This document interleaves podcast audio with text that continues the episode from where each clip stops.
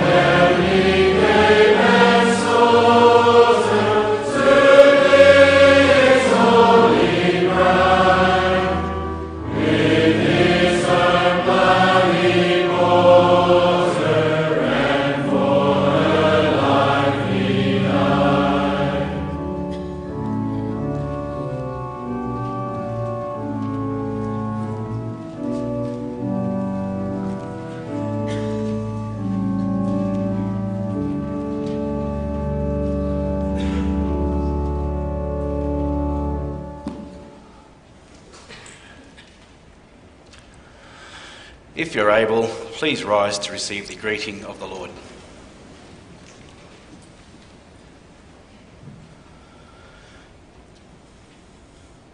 Our help is in the name of the Lord who made heaven and earth. Amen.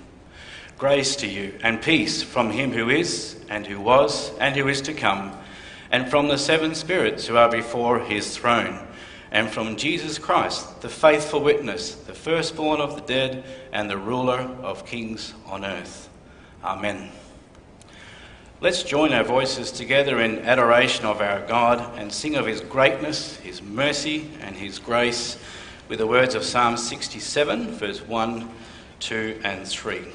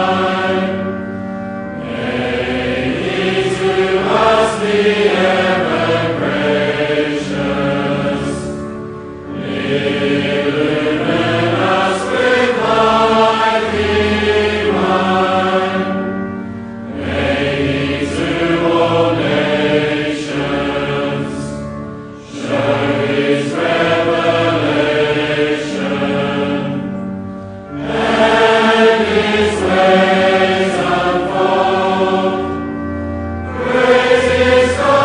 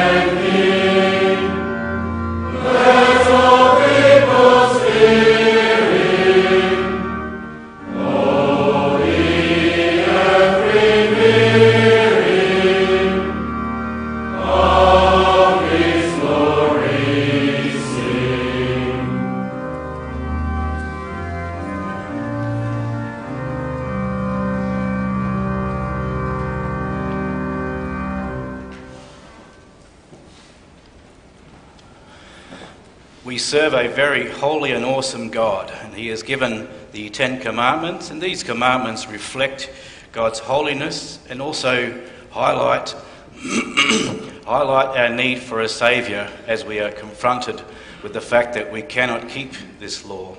We'll read these as found in Deuteronomy five. So we now, with all respect, place ourselves under the discipline of this holy law of the Lord, and let us test our lives on it as on the rule of thankfulness. And God spoke all these words, saying, I am the Lord your God, who brought you out of the land of Egypt, out of the house of slavery. You shall have no other gods before me. You shall not make for yourself a carved image or any likeness of anything that is in heaven above, or that is in the earth beneath, or that is in the water under the earth. You shall not bow down to them or serve them, for I, the Lord your God, am a jealous God, visiting the iniquity of the fathers on the children to the third and fourth generation of those who hate me, but showing steadfast love to thousands of those who love me and keep my commandments. You shall not take the name of the Lord your God in vain, for the Lord will not hold him guiltless who takes his name in vain. Observe the Sabbath day to keep it holy, as the Lord your God commanded you. Six days you shall labour and do all your work, but the seventh day is a Sabbath to the Lord your God.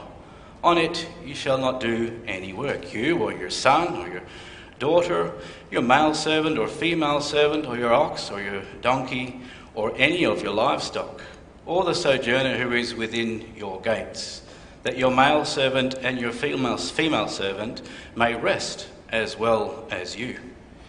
You shall remember that you were a slave in the land of Egypt, and the Lord your God brought you out from there with a mighty hand and an outstretched arm. Therefore, the Lord commanded you to keep the Sabbath day. Honour your father and your mother, as the Lord your God commanded you, that your days may be long, and that it may go well with you in the land that the Lord your God is giving you. You shall not murder, you shall not commit adultery, and you shall not steal, and you shall not bear false witness against your neighbour, and you shall not covet your neighbour's wife, and you shall not desire your neighbour's house, his field, or his male servant, or his female servant, his ox, or his donkey, or anything that is your neighbour's. And in Matthew twenty-two, the Lord Jesus was asked the question, Teacher, what is the great commandment in the law? And Jesus responded and said, You shall love the Lord your God with all your heart, with all your soul, and with all your mind. This is the great and the first commandment, and the second is like it. You shall love your neighbour as yourself. On these two commandments depend all the law and the prophets. Let's respond to this with the singing of Psalm one.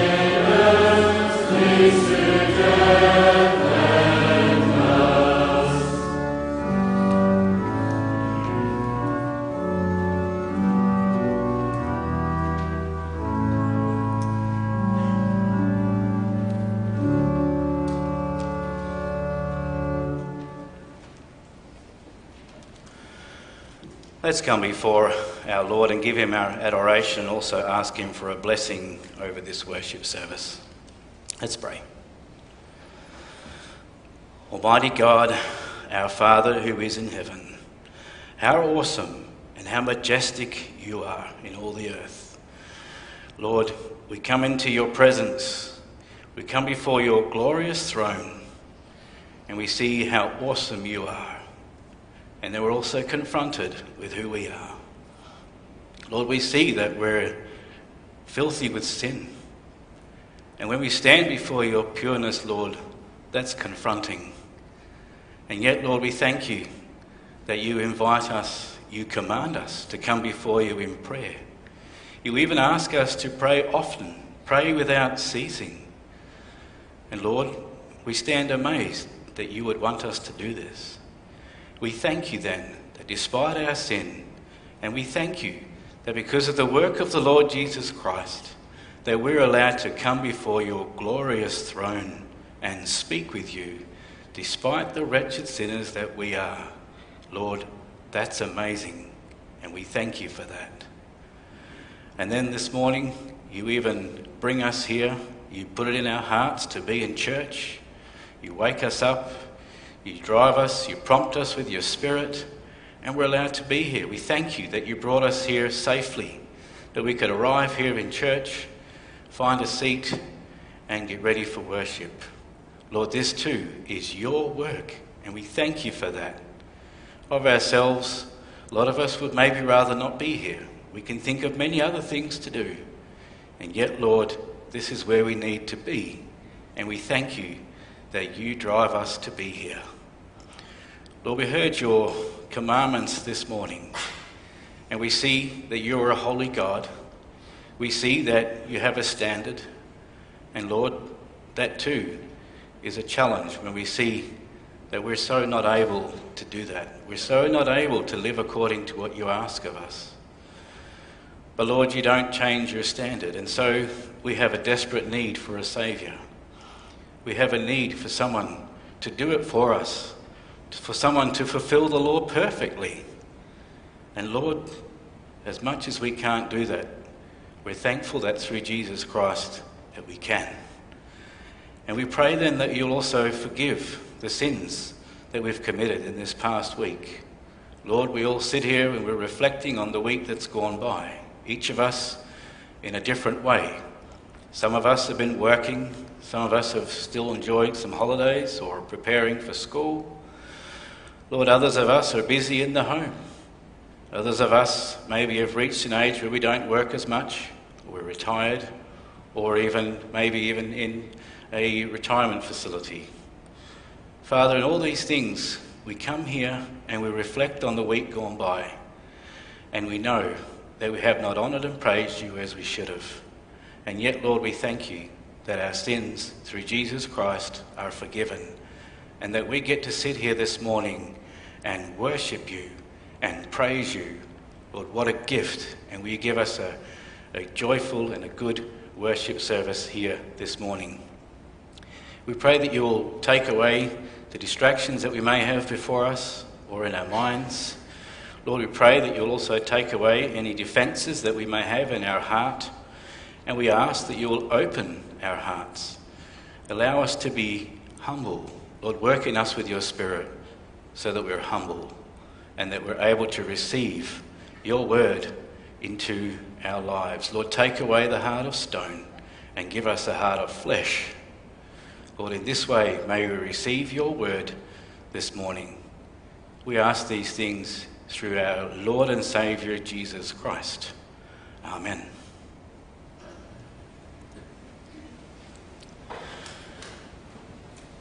The sermon we may hope to listen to this morning was put together by Reverend Rob Schouten, a minister of our sister church in Aldergrove, Canada. The theme he's given for the message from Scripture this morning is the law of sowing and reaping in God's kingdom. And he's chosen as reading Galatians chapter six. And following the reading of this chapter, we'll then sing from Psalm thirty-seven, verse one, two, and three, which speaks of what it looks like to commit our ways to the Lord. So let's now read from Galatians six, and if you have a guest Bible, this can be found on page eleven fifty-eight.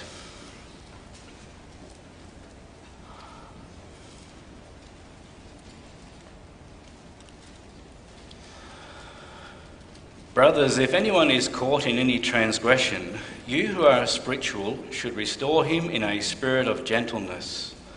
Keep watch on yourselves, lest you too be tempted. Bear one another's burdens, and so fulfill the law of Christ.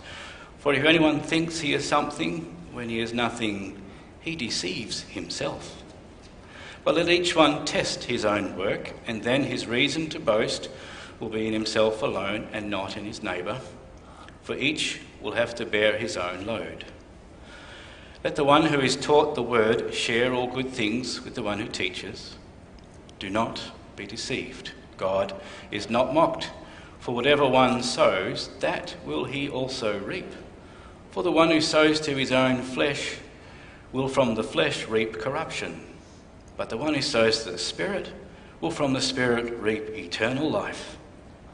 And let us not grow weary of doing good, for in due season we will reap if we do not give up. So then, as we have opportunity, let us do good to everyone, and especially to those who are of the household of faith. See with what large letters I am writing to you with my own hand. It is those who want to make a good showing in the flesh that will force you to be circumcised, and only in order that they may not be persecuted for the cross of Christ. For even those who are circumcised do not themselves keep the law, but they desire to have you circumcised, that they may boast in your flesh. But far be it from me to boast, except in the cross of our Lord Jesus Christ, by which the world has been crucified to me, and I to the world. For neither circumcision counts for anything, nor uncircumcision, but a new creation. And as for all who walk by this rule, peace and mercy be upon them and upon the house, upon the upon the Israel of God. From now on, let no one cause me any trouble, for I bear on my body the marks of Jesus. The grace of our Lord Jesus Christ be with your spirit, brothers. Amen.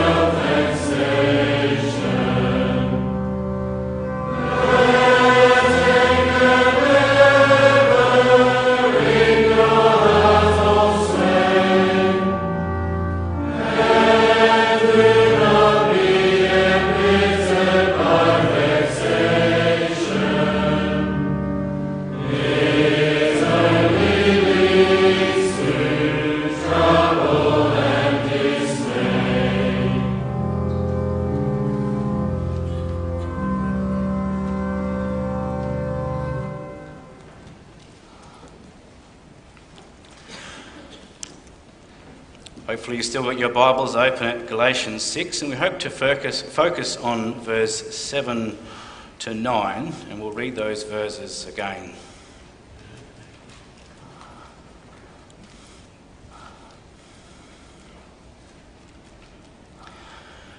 Do not be deceived, God is not mocked. For whatever one sows, that will he also reap. For the one who sows to his own flesh will from the flesh reap corruption, but the one who sows to the Spirit will from the Spirit reap eternal life. And let us not grow weary of doing good, for in due season we will reap if we do not give up.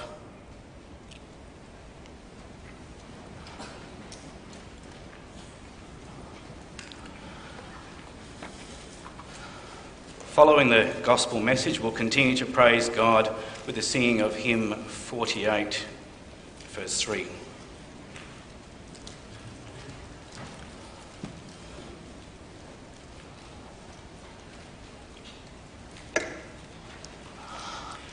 Congregation of our Lord Jesus Christ, if you have a garden, you know that there is a law about plants. It's a very simple one, which we hardly ever think about, but it deserves attention. The law about plants is that you reap what you sow. If you sow corn, you don't get sunflowers. If you sow carrots, you don't get cauliflower. And if you sow beets, you don't get broccoli.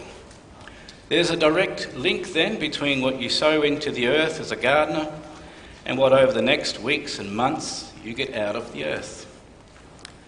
And that's true not only for gardening, but it's actually true of many human activities.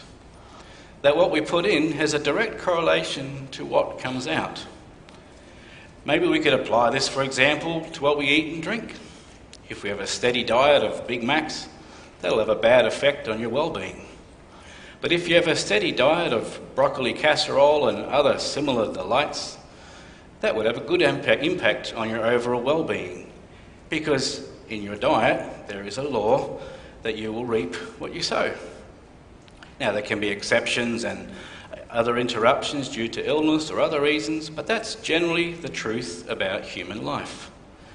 And what's true of the garden is true of your diet, and what's true of your diet is true of your employment, and what is true of your employment. Whatever you put much, whatever you put into it is very much correlated to what you get out of it. And in our text this morning, the Apostle Paul teaches us that there is not just a gardening law of sowing and reaping, but there is also a moral law of sowing and reaping. What Paul is getting at in this passage is really quite something that makes you sit up and take notice. Paul is saying that the kind of people who will be in one year or five years from now or fifty years from now, or even five thousand, is very connected to our choices that we make today, and tomorrow, and Tuesday, and next month, as long as the Lord gives us life. There is a correlation between our choices and our conduct, whether good or evil, and the kind of people we ultimately become. And so we'll consider this morning, with the Word of God before us, the law of sowing and reaping in God's kingdom. That's our theme, and we'll consider how the law is stated by the Apostle Paul. Secondly, we will consider the negative form of this law, which brings a focus on a harvest of corruption. And thirdly, we will consider the positive version of this law, which makes us think about a harvest of eternal life.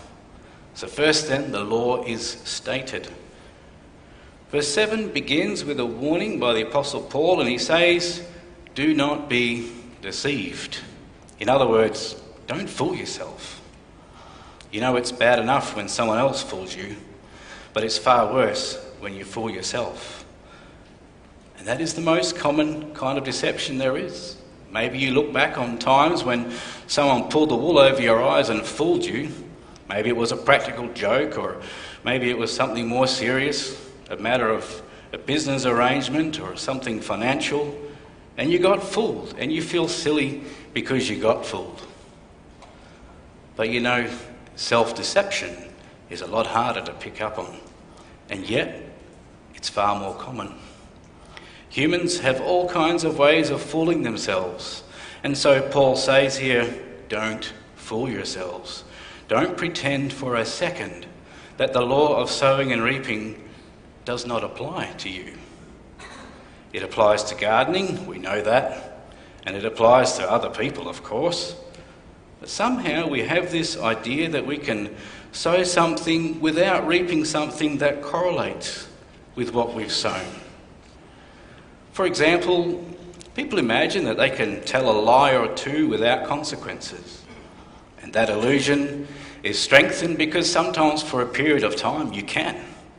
Sometimes you don't face the consequences of a lie right away, or even tomorrow, or even next year. The Apostle Paul says, don't be deceived. The law of sowing and reaping always applies. Or people steal some money and figure that no one will find out and they will get away with it. Or they look at some porn on their phone in their bedroom, engaging in lustful thoughts, and they imagine that they can do this without consequences as long as no, as long as no one finds out, right?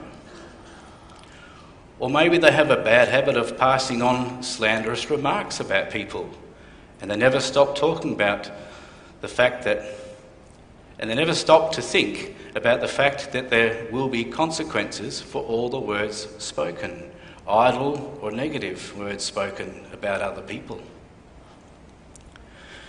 There was a video on social media recently of crowds of people raiding a Walmart store in an American state that for a time was descending into lawlessness. They stole so much stuff that after a while all the shelves in the store were empty. Items of clothing, electrical items. People were walking down the streets with loads of food in the trolleys and nobody tried to stop them. And they imagined, I suppose, that they would get away with it. And maybe they will for a while. Maybe the law won't find them. And maybe they won't ever stand before a judge. And maybe they won't even be convicted or fined. And so what's striking about watching this video was that the people were sinning with such impunity, with such total and complete disregard for the law, for those who uphold the law and for the penalties of the law. They truly felt that they could violate the law and get away with it. But Paul would say to them, don't be deceived, you will reap what you sow. And to underscore this warning, Paul adds, God is not mocked. To mock God in this context means showing contempt for God and contempt for his commandments, just like those people in Walmart were showing open contempt for the commandment of God, which says, you shall not steal. So the word mock implies a measure of defiance. It's a way of saying, God, we don't even care about you. We don't even take you seriously. We don't care about that commandment, and we believe that we're entitled to t- go and take what we will. To say that God is not mocked means that God is in fact aware of the conduct of all human beings in the world. He is aware of our attitudes, our desires, our words, our actions. There's not one thing that escapes the scrutiny of God Almighty. He knows what we are doing, and God, as the ultimate upholder of the law, will see to it that we do reap what we sow. Now, before we go any further with this text, perhaps you are thinking we should ask the question, how does this law of sowing and reaping actually fit with the gospel? Doesn't the gospel promise full and free forgiveness to every sinner? And so how can Paul say that sinners will always reap what they sow? Doesn't God give eternal life to those who deserve eternal death? So there's no way that the gospel is based on a law of reaping and sowing. The gospel is based, we would think, on a law of abundant, full, miraculous and undeserved grace. Yes, that is all true. We should never say one word in any sermon or conversation that would undermine or diminish the sheer magnificence of the grace of God by which alone we are saved. On the other hand, we also need to think about this. If you have received the gospel of grace into your life, if you're here this morning as a person who has heard the message of gospel grace, you've been baptized into the message of gospel grace, you confess that message of gospel grace, then how could you possibly go on sinning? How could you go on sowing to the flesh? Of course, we may sin out of weakness. Every Christian does. We may sin because of stubborn persistence of old habits that you hate and you strive to overcome. But if you're a person who has heard the message of grace and you have received the message of God into your heart, then you are not going to defy God. You are not going to say, God's commandments are of no concern to me. If you're a person who is saved by grace, you will not sin with impunity. You could never be like those people walk into Walmart just grabbing what they want in open defiance of the commandments of the Lord. That would be impossible for you as a person who is filled with the redemptive grace of our Lord Jesus Christ. And if you are doing such things, then the Church of God needs to disabuse you of the idea that you are a Christian, because you are not a Christian if you are doing such things. So it's true that God's grace does cancel the law of reaping and sowing for those believers, but in another sense, God's grace upholds the law of reaping what you sow. Why is that? Because when you become a Christian, when you confess your faith in the Lord Jesus Christ, you begin to sow a different kind of seed. And the Word of God calls this the seed of the Spirit. And you may know and be assured that as a Christian, when you start sowing the seeds of the Spirit, those righteous deeds that you perform will indeed bring forth fruits both now and eternally. And we'll talk more of that on our third point when we discuss the harvest of eternal life. So we see now Paul was very emphatically stating the law. And he attaches a warning to that law to not be deceived. He tells us that God will not be mocked. So let's go on now to consider our second point, which is a harvest of corruption. And in verse eight, Paul says, "For the one who sows to his own flesh will from the flesh reap corruption." Sowing to the flesh means engaging in activities that gratify and satisfy and indulge our sinful desires and selfish tendencies. If you are sowing to the flesh, you are putting your desires and your temporary satisfaction over and above obedience to God's commandments and God's will. You are saying that what I want right now, what I need right now, matters more than the holy commandments of God. That's what it means to sow to the flesh. The flesh has a lot of wants, a lot of needs, and those who sow to the flesh prioritise those wants and needs and yield to them and do so continuously. Galatians five gives us a whole list of the works of the flesh. They're perhaps not as well known as the fruits of the Spirit. I think many of us could recite the fruits of the Spirit, but maybe it would be equally beneficial to memorise the list of what Paul calls the works of the flesh, because we need to know what Paul is talking about.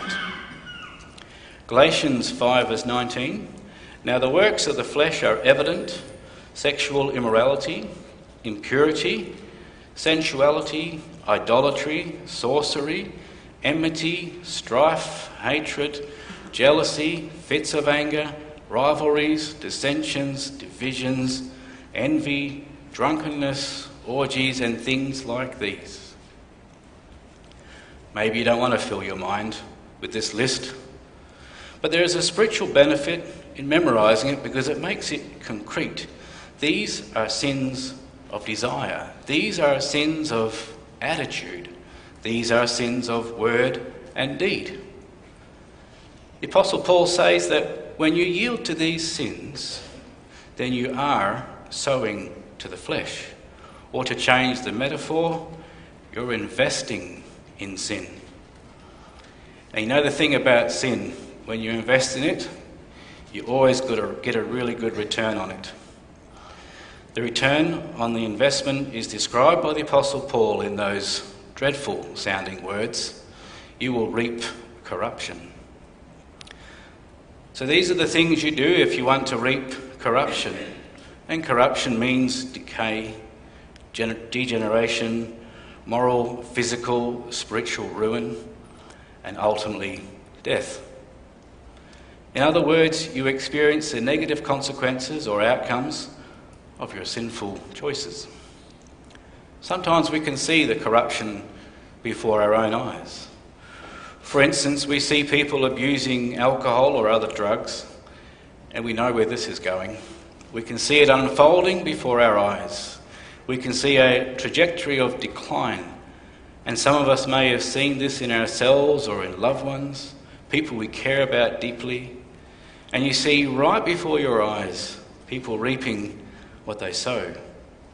If you sow to alcohol or drugs, then you reap emotional, financial, relational and spiritual ruin. That's what Paul means by reaping corruption. But sometimes it's not so obvious. For example, if someone constantly engages in lying, they will reap what they sow. They absolutely will, just like the person who abuses alcohol. And what will they reap ultimately? Well, they will reap lost trust. They will reap damaged relationships. They will reap a tarnished reputation. But it's not just that. You know what the worst thing about sinning by lying is? It's that you steadfastly become more and more a liar. And the rot of lying gets into your heart and mind ever more deeply, and it corrupts you ever more fully. So you see, there is no such thing as just a little lie. Little lies lead to other little lies, and other little lies lead to some bigger ones. And then your whole life becomes a lie, and then you're nothing but a child of the devil, who is the father of all lies, the ancient deceiver. So every time you sow a lie, you strengthen the power of lying in your heart. And that's terrifying. Do you want to do that? Do you want to strengthen the power of lying in your heart? Another example, perhaps one that's not so blatant. Suppose that you are a negative person. I think we all recognise that these people exist. Maybe we all have a streak of negativity in us. But some people have a massive dose of it. If you're a negative person, then you always notice what's wrong with people, but hardly ever notice what's nice or good about them. You never miss a chance to deplore someone's conduct. Does that sound too close to home? Never missing a chance to deplore someone's conduct? That's negativity. But it's not just people you're negative about. You're negative about life as a whole. You see the world through a negative lens, and you frequently express this negativity. What's going to happen to you when you keep sowing to the sin of negativity? Well, the terrible truth is that for every instance of choosing for negativity, it makes you more and more negative, and it consolidates the hold of negativity on you. You get more and more negative until you can see no good in life anymore, or people in the world. And what a catastrophe that is. To be, let's say, fifty years old, and you're seeing the world like that, and you're seeing people like that, and you cannot rejoice in any good thing, but everything is dark. You are reaping what you sowed. You sowed to negativity, and you're now reaping massive amounts of increased negativity. Well, let's consider sexual sin. It's a very common sin in our culture today. The more we satisfy our desires in forbidden ways, dear brothers and sisters, the more we are controlled by these desires. And your choices, your sexual choices, They define the kind of person you are becoming and ultimately will be. So think about that today. Your sexual choices today will greatly affect the kind of person you are next January twenty-eighth. And they will affect tremendously the kind of person you are in January twenty twenty-six, in January twenty thirty-six, even January twenty-one hundred. Some of you may live a long time, and your choices today are determining the kind of person you will be, you will be then. Will you be a person growing in purity and conforming to the image of God? Or will you be a person who is increasingly controlled by the power of depraved sexuality? Sexually, sexual immorality does degrade you. It never leaves you untouched. It degrades you. There's a hidden cost in it. It degrades you. It degrades other people. It leads you away from the Lord and away from self-respect. Dear brothers and sisters, please remember Paul's words. God is not mocked. God is fully aware of our sexual choices, and God will see to it that we do reap what we sow. It's very important, brothers and sisters, to realise in all aspects of our lives that the things we think, the things we desire, the things we say and chase after, these are shaping the kind of people we are becoming. Someone once wrote, "Sow a thought, reap a deed. Sow some deeds, reap a habit. Sow some habits, reap a character. And reap a character, sow a destiny." This is indeed a very handy and biblical way of summarising a lot of the truths from Scripture. So if you are sowing to the flesh, then this morning the Lord through His word is warning you. Persistently and kindly. He is warning you, calling you to repent, to stop sowing to the flesh, and to give your heart instead to Jesus Christ, and to begin sowing to the Spirit, which leads us to our last point, a harvest of eternal life.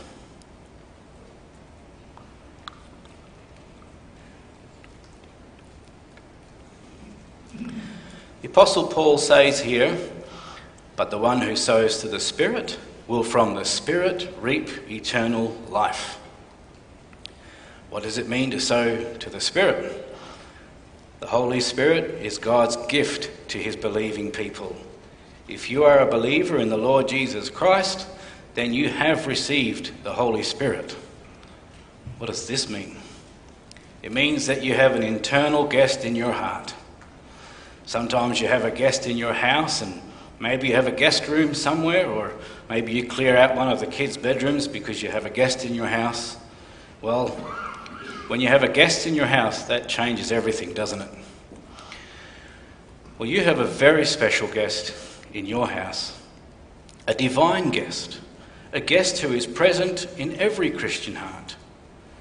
There is something profoundly mysterious about that, but also unbelievably strengthening and comforting. What is the work of the Holy Spirit?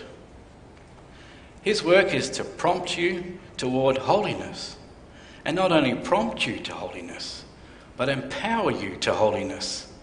The Holy Spirit is inside of you to strengthen you and to guide you so that you may learn to walk in the ways of the Lord. And when you are led by the Holy Spirit, Galatians five, then you are sowing to the Spirit. When you are led by the Spirit, for example, and the Spirit prompts you to do an act of kindness, and you follow His leading by actually doing the act of kindness, then you are sowing to the Spirit. When the Spirit strengthens you to say no to temptation, and instead to embrace something good and pure, you are sowing to the Spirit. When you sow to the Spirit, it's never in vain. Instead, Paul says, you will always reap something. Ultimately, you will reap eternal life. The kingdom, eternal life, and the kingdom of God. But we should realise that the eternal life which we will finally receive in fullness of the day of Christ, is something that we are already meant to be growing into. We're meant to be growing into eternal life. We don't want to be growing into eternal death, but we want to be growing into, or actually becoming more and more, like the Lord Jesus Christ in lives of spirit-filled love and kindness. Sometimes it may seem to us that our acts of doing good, our acts of sowing to the Spirit, don't bear much fruit. I think many of us could probably tell stories of how we were striving to do the right thing, we were prayerfully considering the will of God, and you wanted to do the will of God, and it didn't really seem to bear much fruit, and maybe, maybe even made your problems worse. Sometimes our good deeds are not noticed or acknowledged. Sometimes our good deeds are simply despised. You're trying to do good and people despise or mock you for it. And sometimes they even seem to be drowned out by the evil deeds of others. So here you are sowing to the Spirit, but the people who are sowing to the flesh have a lot more clout and their influence is a lot more obvious. And sometimes we maybe just don't seem to have the energy anymore for doing good. You're kind of tired of doing good. Maybe you've got good works burnout, or at least good works fatigue. Maybe you've been doing good works for so long and the fruit of it seems so little and your problems seem to continue anyway. Paul's words in verse nine seem to suggest that Christians can simply grow tired of doing good. And that's why he says, do not weary of doing good. We need the encouragement of the Apostle Paul, who says that if we persevere in sowing to the Spirit, we will in due time, in due season, receive a harvest. Some of that harvest will be seen in this life. Some of that harvest would not be seen until the day of Christ. But it will be seen and it will be given. Let me give you an example, brothers and sisters, of how this might play out in your life.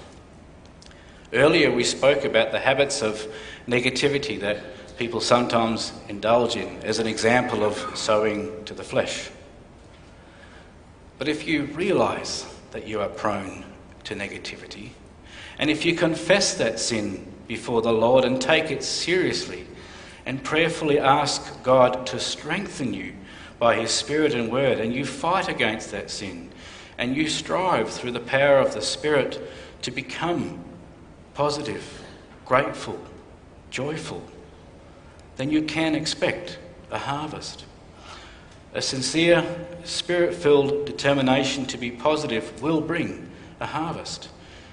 If you learn to focus on God's almighty work of redemption in the world, if you start affirming what is good about your fellow Christian instead of what is bad about them, if you learn to delight in good things instead of deploring bad things, if instead of taking negative cues from the evening news, but rather from the gospel of the kingdom of God in Scripture, then you know what will happen to you? You will grow, grow into a more positive person. You become increasingly more positive. You'll become increasingly joyful. You'll become increasingly thankful. You'll become more and more devoted to the Lord and to grow in that identity more and more, until at last God crowns you in the day of Christ by giving you perfectly sanctified hearts. Let me give another example. In this chapter, Paul talks about a lot about doing good for everyone. He's thinking of works of charity that we can do for other people. Let's suppose you commit to working with a local Christian charity because you feel God tugging at your heart and you had some time and space in your life, and so you did it. You just took the plunge.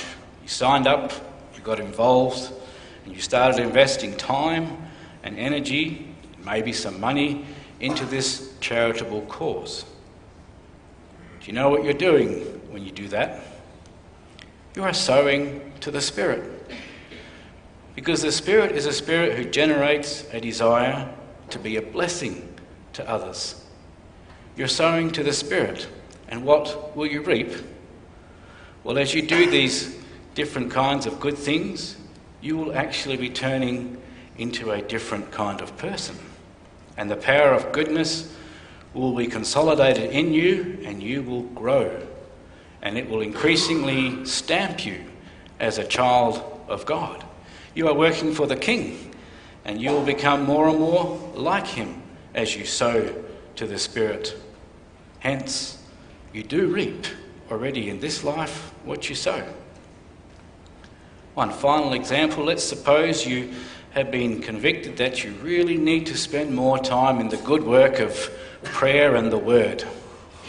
And so you rearrange your life. Maybe you decide to get up fifteen minutes earlier, or take fifteen in the middle of the day, or half an hour in the evening. Whatever it takes, you just decide, I'm going to make time in the Word and time in prayer an important priority in my life. More important than watching sports. More important than playing sports. This is going to be a very significant priority for me. I'm seeking the kingdom of God and his righteousness. I'm going to do that in part by devoting myself to prayer and the Word.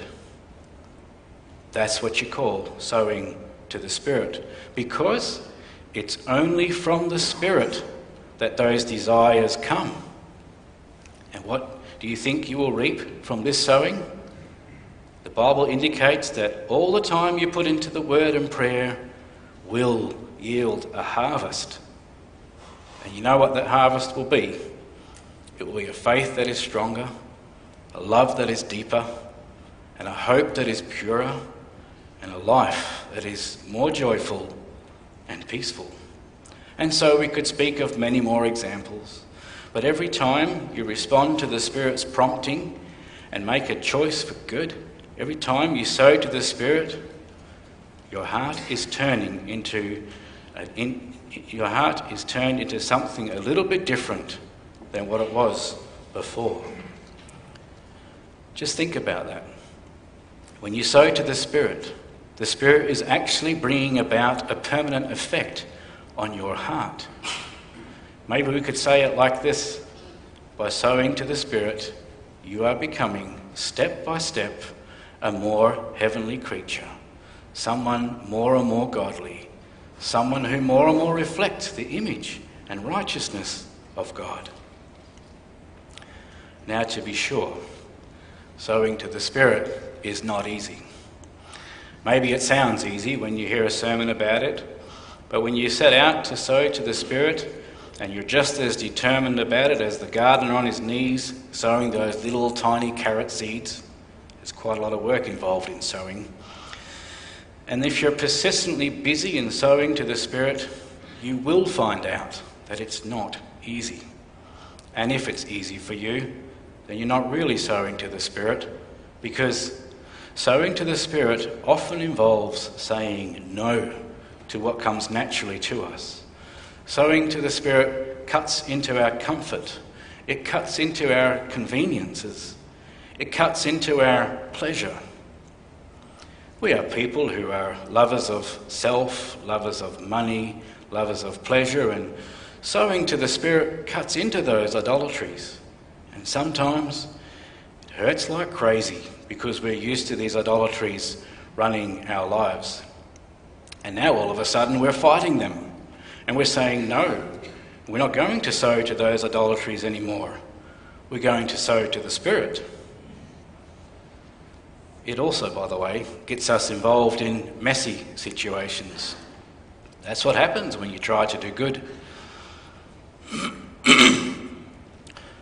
You can't keep your hands clean anymore. There's all kinds of hurting, broken people around you with struggles of all kinds, and you're sowing to the Spirit, and that means you're getting into their messes.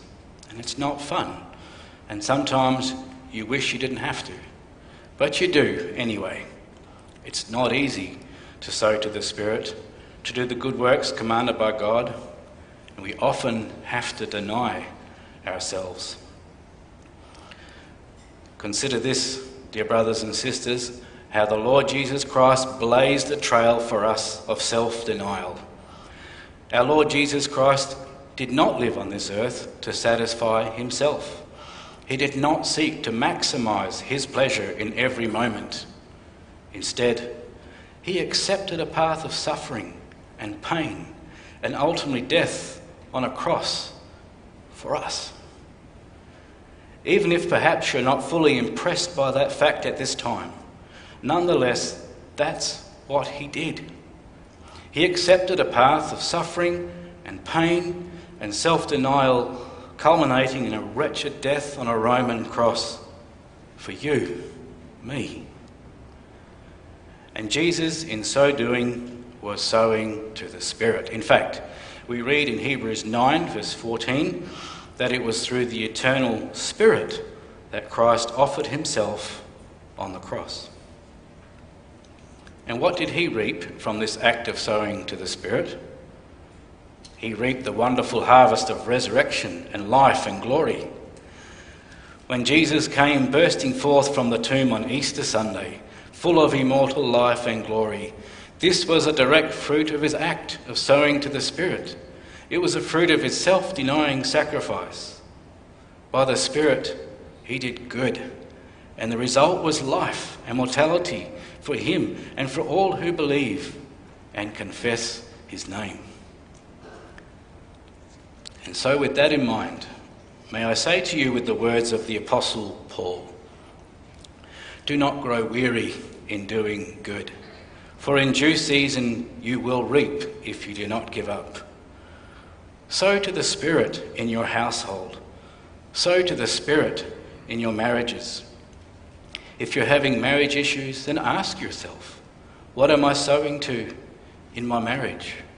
Am I sowing to self? Or am I sowing to the Spirit?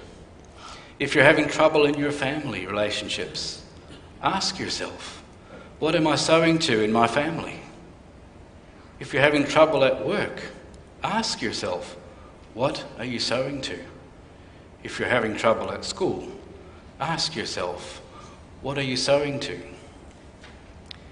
God says that if we sow to the Spirit in our households, our marriages, our workplace or school, you will reap a wonderful harvest of love and joy and peace, both in this life and in the age to come. Amen.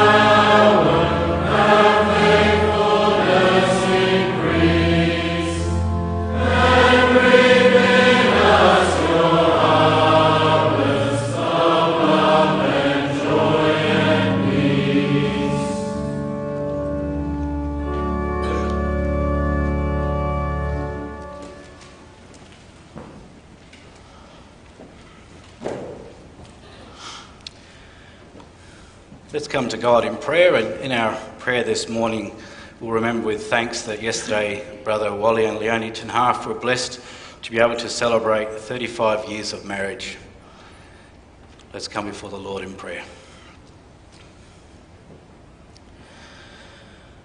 Almighty God, we come before your holy throne once again. And Lord, we come before you with humble hearts. We've been confronted with, once again, how easy it is to sow to the flesh. And Lord, we're sorry for all the times that we've done that. But Lord, we also plead on the blood of Jesus Christ and the power of your Holy Spirit that you will continue to make us people who sow to the Spirit. Father, help us to take the warning from this morning, but also to take the encouragement, to be encouraged that you are faithful, and when you promise that you will empower us with your Spirit, then you will indeed do that.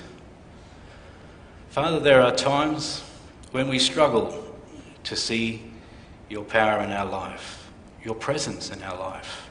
Sometimes maybe we even wonder whether we have your Spirit. Lord, those are dark days.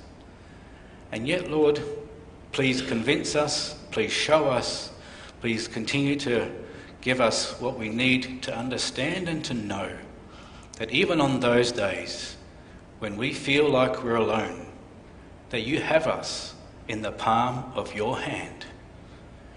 Lord, it's not about what we feel, but it's about knowing that you are a faithful God. If you said you will carry us, and help us to just be okay with that, that you will carry us, and to trust that this is who you are, and you are dependable. And so, Lord, we pray that as we move forward with this gospel in our hearts, that we make a, an effort to sow to the Spirit, that we make decisions in our life with the power of the Spirit, prompted by the Spirit, to do good and to even not grow weary of doing good. Lord, it's not about what people think of us, but it's about what you think of us. So, Lord, help us, even when we're by ourselves, with no one watching, that we do good, that we sow to the Spirit, and trust that we can reap a harvest from you in this life and in the life to come. Lord, we pray that you'll bless us as we journey through life. And will you please help us to grow in this gospel. And Father, we pray, if it is your will, that we can also see those fruits in ourselves. Help us to also encourage one another in this. Lord, sometimes we don't see it in ourselves, and it's nice when someone else comes and gives us a compliment. Lord, we pray that in this way we may be those people who are positive and who look for the good in each other. Lord, bless us with that kind of spirit too, that we encourage each other. And if one of us stumbles or falls, that there is someone ready to pick us up. Lord, will you please grant us that kind of spirit also in this congregation here in Southern River. Lord, may we truly be a hand and a foot to each other, not just in word, but also in deed, and not be afraid at times to get our hands dirty when there's work to be done. Father, we pray that you'll also continue to spread the gospel. We sit here this morning under the preaching. We're so blessed. But Lord, there's many people who still have a God-sized hole in their life, and it needs to be filled. So Father, will you please continue to give us all opportunity, people that cross our paths, people that walk through the doors of this church, whatever situations, Lord, will you open the gospel to them? Will you open their hearts? Lord, there's so many beautiful things, beautiful promises that you have. And we pray, Lord, reveal yourself to those who are lost. And also, Lord, we pray that those who are lost may seek you. And we ask that if it is your will, use us as tools in this work as well. And we thank you, Lord, that you've encouraged us already, that we can look back. And many of us know people who have come to faith. What an encouragement that you give us. And help us with things like this too, to not grow weary, but to be encouraged. That you are busy, you are working, doing good. Father, we know that the, the year is starting up again. committee there looking for meeting dates again, and the consistory is meeting again. Father, there's so many things that happen in church life. There's a lot of activity. We thank you for that. We ask that you will give wisdom to the office bearers, give wisdom to the people on the committees, Communicare and the Com and others. Will give wisdom and give energy to the sextons and people who look after the church building. Lord, there's so many things that make a, a church tick, and we ask that you will give a lot of wisdom and, and required energy and time to make all these things happen. We're so grateful for the church community and also for this church building. Lord, we ask that you will also bless the, the catechism classes. We thank you that once again this year we can have some young people who would like to start the Profession of Faith course. Lord, what a what a beautiful thing that is, to know that you've worked and that you're busy in the hearts of these people. And we pray, will you grant these young members a, a good and a blessed year as they look forward to, if it is your will, to profess the faith at the end of this year. Lord, we're also asking you that you'll bless us in our homes, bless the families, also bless those family relationships that we have. Father, in all these things, help us to once again sow to the Spirit, and that we become people who are humble and willing to give of ourselves. Lord, we ask that you'll also bless those who don't have a big family circle, those who spend a lot of time by themselves. Lord, show them too that you are their God, that you are faithful, and on those times when they do feel lonely, Lord, will you encourage them, comfort them, and also make them known to us, so that as a community we carry them as well. Father, we're so grateful for your goodness to us, and we think especially now of our brother and sister Wally and Leonie Tenhaaf. Lord, yesterday they could celebrate thirty-five years of marriage. Together with them, we're so thankful for the love and faithfulness that you've shown to them in keeping them safe in the palm of your hand. In your wisdom, you place significant trials on their paths, and yet together with them, we see your fatherly hand in caring for them both and for drawing them even nearer to you through these trials. Thank you for the faithful care that you give to Leonie, that she's able to care for Wally, especially in the last year when he had to undergo his brain surgery. Lord, there was a time after surgery that it seemed that Wally's task on earth was done, but you had other plans, and today we rejoice with them in your goodness.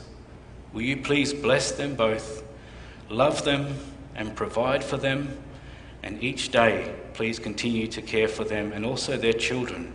Give them and their family a joyous time of reflection in your goodness.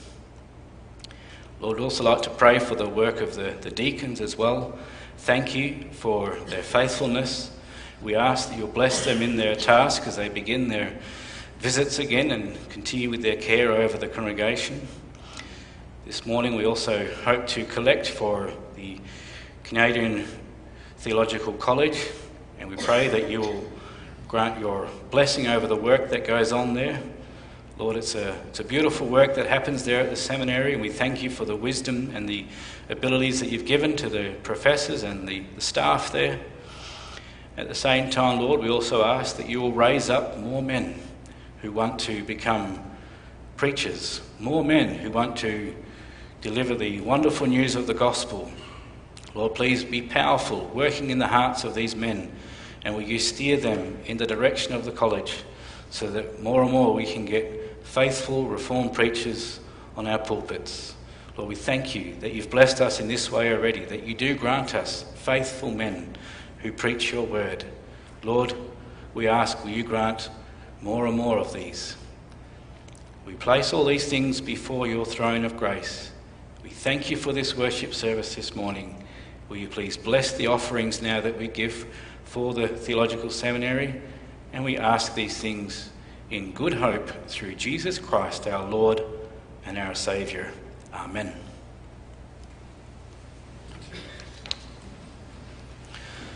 So as mentioned, the collection this morning is for the support of the Canadian Reformed Theological Seminary.